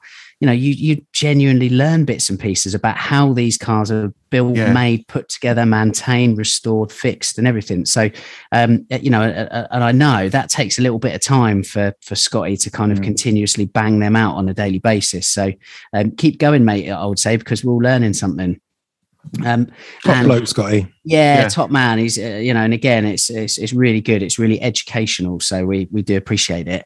Um, I don't term- know how how does he how does he how's he where's his time? He's got more time than other people, surely. Well, this is it my seems point. to- he, he He definitely fixes hasn't. about 20 cars a day and he puts out all that stuff as well. It's just Yeah, like yeah. I wonder if the. I, I wonder if the accompanying uh, Instagram post is built into his hourly rate. I don't know. we'll have to we'll have to find out. Um, so yeah, for for YouTube, uh, look, I just want to do a bit of a shout out to Andy at the last rasp because um, he- he's uh, self-described as um, yeah flat six counterculture down under um, in Australia, and to be honest with you. Production quality alone is Oh, yeah. absolutely phenomenal, uh, like to to a level that I can kind of scarcely believe for like a one man band sort of thing. Um, so really, really good for if you want to watch a well put together video um, that's presented and edited by a proper Porsche enthusiast. Get onto the last rasp, please. And he, he also joins Oh, no. James on Auto Amateur for their podcast. yes, Um, and yeah, it's amusing and uh, engaging and and Well, it- add- yeah. adds to James's podcast. Yeah, that's it. And to be honest, that's kind of how I um, came across Andy to begin Yeah. with was via James and, and and his you know equally brilliant YouTube channel, um, Auto Amateur and podcast. And we did a little something. I think it was the start of this year. Um, and yeah, like it's, it's a real enthusiasm from Andy that's obviously matched by James, um, and it's Yeah. it's infectious, really. So it's nice to kind of get caught up in that when you watch the videos, um, wi- wi- without it being kind of overzealous or again like look at me and stuff. You know, I've got Mm. no interest in that side of things. So Yeah.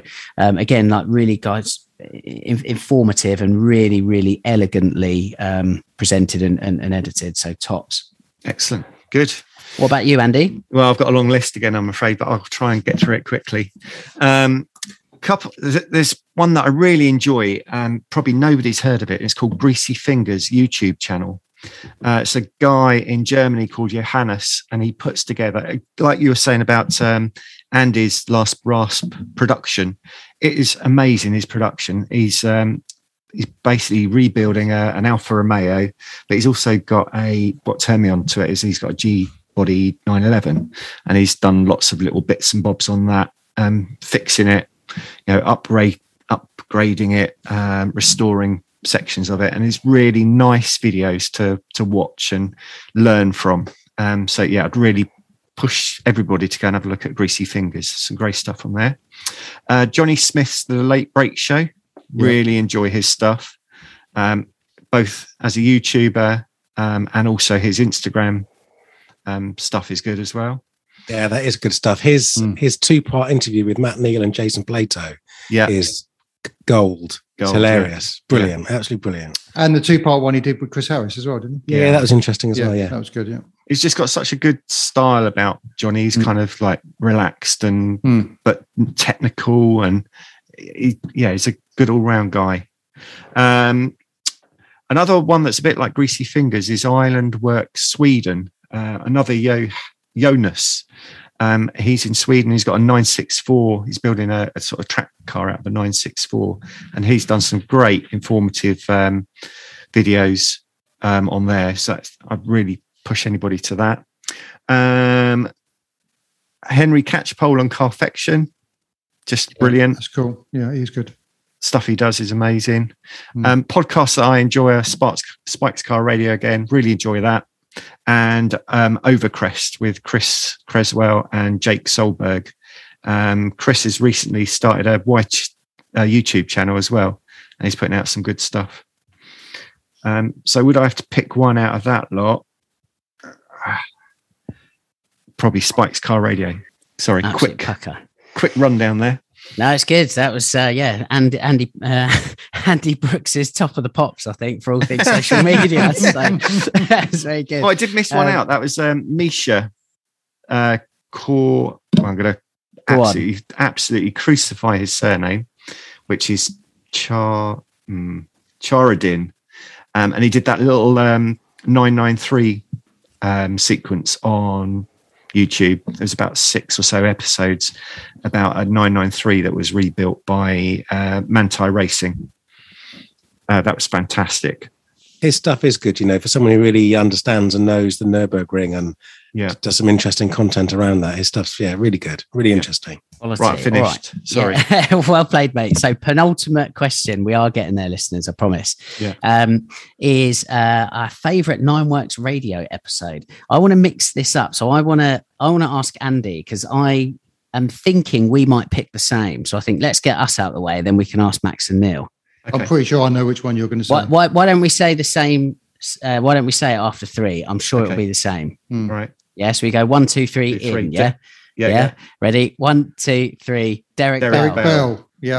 It was my one as well. It was Is my it? one as well. Yeah, hundred percent my one. Yeah. Is is that Full House? What what, what are you saying, Max? Uh, I was going to say the right tune one. Oh, I thought that was brilliant. I really enjoyed that. Excellent. Really, really enjoyed it. So much so that um, I haven't dealt with my um, loose trim piece yet from my my pigeon incident. I'm going to go to Right Tune. That's going to be my first visit and ask them to fix it for me. Well, I tell you what, it's funny you say that because the it's a well-known fact that the only difference between Derek Bell and Chris Wright is the fact that Chris Wright hasn't been awarded an MBE yet. So that's the only difference between those two fine human beings. So One he hasn't won Le Mans five times. No, no, no, no. that's it's, immat- it's immaterial. at that's immaterial, stage. yeah, Yeah, that's yeah. immaterial, Give yeah. give Chris Wright a nine five six and he'll be away. It's no problem. It's no problem. That's really good. I'll tell you what, Max, it's worth pointing out again, and this is just in terms for you know for people listening at home and and the lengths that some people go to to um, to make the podcast happen, including you fine gentlemen, giving up your evening as here. But um, you know, we asked Chris to come on the podcast and do an Ask the Expert. We threw open his knowledge to the mercy of the public by virtue of that Q and A, um, and he kindly, at the end of his working day, as we said, you know, got in the car and drove two and a half hours down to us on the south coast. So huge, huge commitment from the guy. Um, you know, all in the name of the podcast. So fantastic. That's really awesome that you've highlighted him there. It was really good. You know, it was so it was very candid.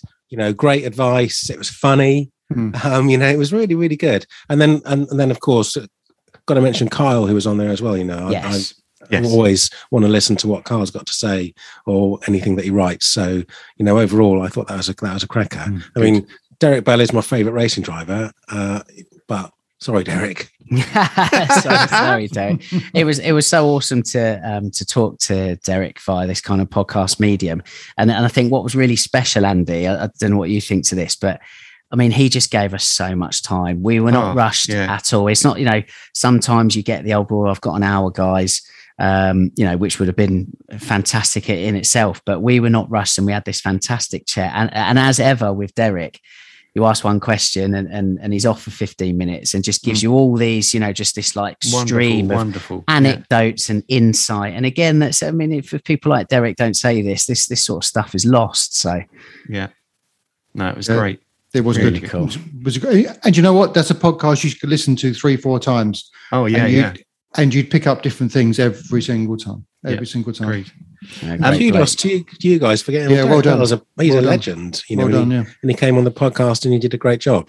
Oh, So thank you know, well That's great. done, Well to done. you two. we were chuffed and, and one of um, many awesome guests that we've had on this series and, We've had and- Thank you. Such a such a very again we've done such varied stuff haven't we um, i had a little follow my sort of second after derek was um, our crazy interview with ren 11 and uh, retro Mm. classica That's which funny. was just Yeah.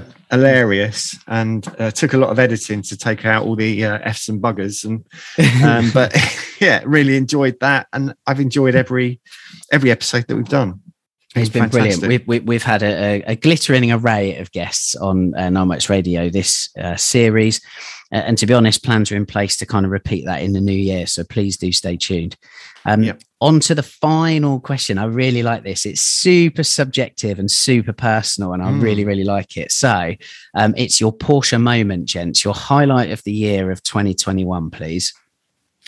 Well, I'm going to go a little bit left field because I think um, we've we've covered a lot of Porsche moment stuff. I think during the year with drives, cars, and everything like that. So um, I think hands up and congratulations to Porsche for their figures that they managed to deliver um, this year in the world of the pandemic, chip shortage, and everything like that. Their numbers um, that they managed to sell and delivered cars which was 217 odd thousand. Um, I think that's a phenomenal effort, and it just goes to prove that the brand is going from strength to strength. Um, and more and more people are buying Porsches. You know, just talk to your OPC uh, dealer principal about the time you've got to wait for for a new car, um, and it's just it's just you know the brand is just going from strength to strength. So kudos to Porsche. I think you've done a fantastic fantastic effort during um, the pandemic and everything, and the numbers that you've managed to deliver, unbelievable, unbelievable. Fourteen percent up, I think it was worldwide on the uh, previous year. So amazing. Who's um who's the brown envelope from, Neil? Um, I'd like to know someone within Porsche, apart from my dealer principal, is about as high as I go. I'm afraid. So yeah, but I, I was, you know, I thought we'd have, we'd have covered a lot of the other stuff for your favourite Porsche moment during the year. So I just thought I'd go with a little bit of that and just to give a bit, nice bit of information to the listeners as well. So 217 odd thousand cars delivered worldwide, which is up actually 13 percent. There you go. Um, can anyone guess what was the um, most delivered car? Taycan. Macan. No, Taycan. No, Cayenne. Cayenne. Really? Um, yeah, it doesn't God. doesn't doesn't win by many. Only, only by 451 cars out of 62,000. So Cayenne was 62,451. Macan was, was 62,000. Taycan, tw- Taycan and 911 was 28,000. 718 Boxster and Cayman 16,000. Um, uh, and the um, Panamera 20,000. I saw a little chart of sales figures, and there was a little picture of you, Neil, and how many that you'd bought. You I haven't bought one new car this year. Uh, that's There true. you go. There you go. There you go. Pa- Come on, Paragon Max. Yeah. Okay, so I'll go. Mine's very, you might say, self-indulgent. I'll say it's very personal. Uh, it's two things. One is the Group C venture that my friend Hugh and I started. Um, and we talked about it at the end of 2020. We sort of launched it, if you like, in a very soft launch way um, at the start of this year. And we've sold pictures. We've sold pictures of Porsches, uh, you know, things that we've created, that he and I have created. You know, the first one was was to Reiner um, of his 956, but we sold, you know, we've sold lots of other stuff to, you know, to lots of other people. And um, I'll say about the other one and then come back to it. The other was getting um, writing published on Nine Works. So I've been doing my T911 column for a couple of years now. You know, I see that as a slightly different thing because it's just my sort of monthly musings about what I've been doing with my car and that sort of thing. So it's not, you know, sometimes it's not that hard. But the stuff that I have been doing for Lee at Nine Works, you know, almost feels like proper writing, if that makes sense, because it's, you know, it's stuff that I really have to think about. So to get that to a standard where Lee's happy to publish it um, is something that I was quite proud of. So Mm. the the common factor there between those things is is it's Porsche stuff. You know, it's things that's Mm. taking me from a armchair enthusiast and owner to uh, you know to you know it's it's getting me further involved in the in the Porsche world. Um, you know, whether e- either of them or a combination of the two will ever become commercial ventures, I don't know. But it was both significant things for me this year. Well, I have one of your Group C um, posters on my downstairs toilet wall. Max. You do? I do. Yes. What an accolade! uh, yeah, that's that's awesome, and you should be proud of that, Max. And what I would like to ask is, uh, where obviously, like with, with Group C and, and the writing, it is extracurricular. Of course, it's not your day job, but um, you, you go into things like that, obviously fueled by passion. Um, you know, when these things kind of become regular, you know, does that kind of dilute it, or does the passion kind of keep you going? Like, you know, it's quite an interesting kind of concept, really, or proposition. Um, with the pictures, it's exciting every time somebody you know wants to buy one because the thought that it's going to go on someone's wall, you know, something that you and I have created. Someone's actually going to hang it on their wall, wall, in there, you know, be it the downstairs toilet, the garage, wherever it is. The fact that they're going to put it on the wall, that's the, you know, that's that's quite, you know, that's quite something. Um, and the writing thing, you know, I never, you know, I was talking about it with um, Kyle. You know, it's exciting to see something that you've which you know I wanted to be. I don't know how I ended up diverting off into financial services. You know, I, I, wanted to be a car journalist when I was when I was a kid. You know, I should have gone in that direction maybe. Um, I didn't. So to be able to do it, to be involved with T911 and to be involved with Nineworks, it's really exciting. Every time you know the Wednesday one comes out or the you know the magazine arrives, I'm excited to see oh, it. so amazing, mate. Uh, what a credit to you that that is as well. You know, that's the case. And um, yeah, keep it going, mate. We all enjoy reading your work. So, okay. Tops. Um, yeah, okay. So my my Porsche moment, um, funny enough, we spoke about it earlier on, and Neil, you touched on it. Um, it was uh, when you and I went away on that road trip. So for a bit of context, um, we'd acquired a 992 GT3 uh, manual from Porsche GB, and I just wanted to do a first v latest comparison. It was an article that went into Total 911 magazine. Um, there, there is a video. It is coming. It is coming, Neil. oh, good. um, yeah, still sitting on that content. But um, yes, yeah, so we did a magazine feature and um, a YouTube video, and it was over um, a couple of days, as, as Neil mentioned earlier on in the podcast, up at the North York Moors. And uh, I mean, yeah, you know, the 992 was a revelation. Um, I've waxed lyrical about it before, but it was so awesome to put the first and, and the latest GT3s next to one another. Mm. And um, I mean, the gulf between them kind of technologically was absolutely outrageous. But I think more than anything, it just kind of highlighted the um, the charm of the of the 996 and you know like the 996 GT3 over the Carrera of the time was like a a mechanical approach to performance excellence, whereas the 992, it's more of a technical um, evolution in that kind of performance mm. excellence. And, and there was a particular moment for me. So it was a two day shoot, as you'll remember, Neil. We were on mm. some fantastic roads. Um, we're just about wrapped up for the day. We were en route back to uh, what would turn out to be pizza and crisps because it turns out there's no but nowhere in North York Moors that's open past 6 p.m. serving food on a Monday night. Humans don't eat at that time up there apparently. Um, so, but anyways, yeah, we we were you know a good 45 minutes from our hotel. The sun had just set and uh, Neil and I kind of standing there with uh, the set of keys to each other's car. And, and, Neil said, well, What one do you want to drive back, 992 or 996? And, and I asked Neil if I could drive his 996 GT3 back. Um, you were very kind to oblige. So you jumped in the 992. And I've just got this memory that's like etched in well, it's etched mm. into my head. It will, ne- it will never leave. And as, as we're kind of we're chasing the sunset across the North York moors, Neil's in front with that just kind of nice warm glow of the 992 GT3's um, full width rear strip, and I'm following it in the 996, and we're going at a, a, fair lick, I would say. Um, I, I would argue it's a little bit harder in the 996 trying to keep up and kind of keep the car honest. But we were zipping through these North York roads, and I just thought, you know what? This is exactly why um, why I, why I do what I do. And, and, it's, you know, moments like that, particularly off the backdrop of, you know, a difficult year in regards to uh, lockdowns and all the rest of it. You know, to, to get behind the wheel of just two absolutely awesome, outrageous machines such as those GT3s and have just a good old fashioned road trip really just kind of underlined really i think why we all love the industry and, and as i say that was a hmm. really kind of special moment for me so that's my portion well, what you didn't what you don't realize is the chaos that was going on in the 992 because we couldn't get the um, sat nav to work. Because it was so dumb complicated. So Ali had his had, had the um, instructions up on his phone on maps, and he was shouting them out to me: turn left, turn right. So it's like being in a rally car. so we couldn't get the 992 sat nav to play ball because of because I think it was something to do with the GPS up there. Like we we just couldn't get a signal, like nothing. Yeah. We couldn't get it. So it was like being in a rally car with Ali. Yeah, it was good. Well, I mean, yeah, Ali providing the pace notes. I think PCM yep. five is complicated enough at the best of times. Yep. From what we've seen mm. so far, PCM six is vastly improved, in my opinion. But um, yeah, again, that that only adds to the magic, Neil. If mm. anything, I would say. It was cool. It was so, cool. Yeah, fantastic. Go on then, Andy. To wrap Brilliant. it up, what's your Porsche moment of 2021? Yeah, um, found this one difficult one to pin something down, but um, a night that I really enjoyed was um, a Duke of London Porsche night. It was, uh, I think, it was the August one, um, to put to sort of help people uh, remember which one it was. It was when Marcus Eckermann's turquoise blue 993 was hmm. parked mm. right out the front.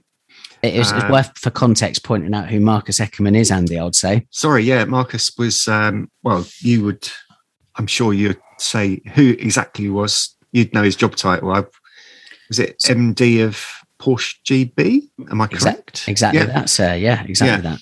Um, so yeah, I had a really good chat with Marcus that night. That was um, that was enjoyable. But the, just the whole night, it was a, a really hot evening mm. from what I remember. Um, obviously, being summertime, I mean, was it July or August? I can't remember, but it was you know it was a late one, as in the sun was stayed up in the sky for quite a long time. And it was just a, a real good good night, and a, really Duke of London is such a great location for that sort mm. of vibe and um, just getting the right people together. And I, I yeah, it was that just, was a good day. That was a good was, day, wasn't it? Yeah, I enjoyed that evening a lot as well. Yeah, mm. it just had a, a real good vibe to it, and was my sort of highlight of. Yeah, just loved that evening. And you just don't seem to there. get any. You don't seem to get any dicks there. You know, you don't get these people who you know, ju- just want their car to shout out loud and look at me and whatever. You know, people are very reserved there, and not, you know, I, I just find it a good mix of people. And shout out to Mer- Merlin; he does a, he does a great job there. He, he's he got a cool cool space there. It yeah. really is good. Really yeah. is good. Yeah. yeah. yeah, that was my highlight of the year. Mm. Absolutely awesome, Andy B. So that wraps up the uh, the Nine Works 2021 awards from from our team which is pretty awesome. There, there's some great answers in there. If you're listening at home and you're still with us as well, thank you because that is a Le Mans spec effort of endurance to, yeah, to wade through. Yeah, like nine questions times four people and four different answers. So, um, as we said, you know, we'll we'll pop the questions through social media in the ensuing week. Uh, it'd be interesting to hear your answers to those, particularly the Porsche moment as well. Again, it's a really kind of personal um, insight, I would say, to to kind of the year everybody's had from a Porsche perspective. So please do share that yeah, get involved on that this week. I think it'd be yeah, good. Really good. good really interesting. Yeah. Be interested to hear what everyone's got to say. So you're going to do a, a post for each um each question. Each question. Yeah, Excellent. Question. Yeah. Yeah. Yeah. And we'll, and we'll see what people have to say. Um, yeah, so that that wraps up the series, the first series of uh, Nine Works Radio, as we know it. Um, Max and Neil absolute pleasure having you along for the ride. To be honest, I think we've done three or four episodes um, this series, and, and, we've greatly valued your insight, as as have the listeners. So thank you. Thank you. I really enjoy it. Really, really enjoy mm. it. It's, it's, um... Are we going to be invited back for series two? Yeah. well, I don't know. We'll have a chat, Andy, shall we? yeah, no, of course you are. Absolutely part of the team. I hope so, because I bought a microphone now. Absolutely part of the team. So, yeah, we'll, we'll look forward to hearing your uh, opinions and, and listening in on your experiences as we go into 2022. Um, Andy B, a pleasure as always, good sir to you at home listening, thank you as always for your support, particularly to our Patreons. We greatly appreciate the support of our Patreons. There will be gifts going out to Patreons in the new year. Yeah, um, sorry, I we think, haven't made it for Christmas. it's been a bit busy. Well, we've got some ideas ticking, I think it's fair to say. Yeah. And that, so we kind of want to evolve the idea of the Christmas present and kind of go with something with a little bit more, uh, perhaps longevity to it. So um, keep your eye out for that. It'll involve a little bit of a revamp as well. Yeah. Um, so Andy and I have got some things cooking on that. But yeah, otherwise, thanks very much for listening to us in 2021. We look forward to having you along for the ride in 2022. Absolutely. So that's it from Nine Works Radio. See you next year. Happy Christmas. Christmas. Happy Christmas. Bye. This episode was brought to you by our very kind Patreons.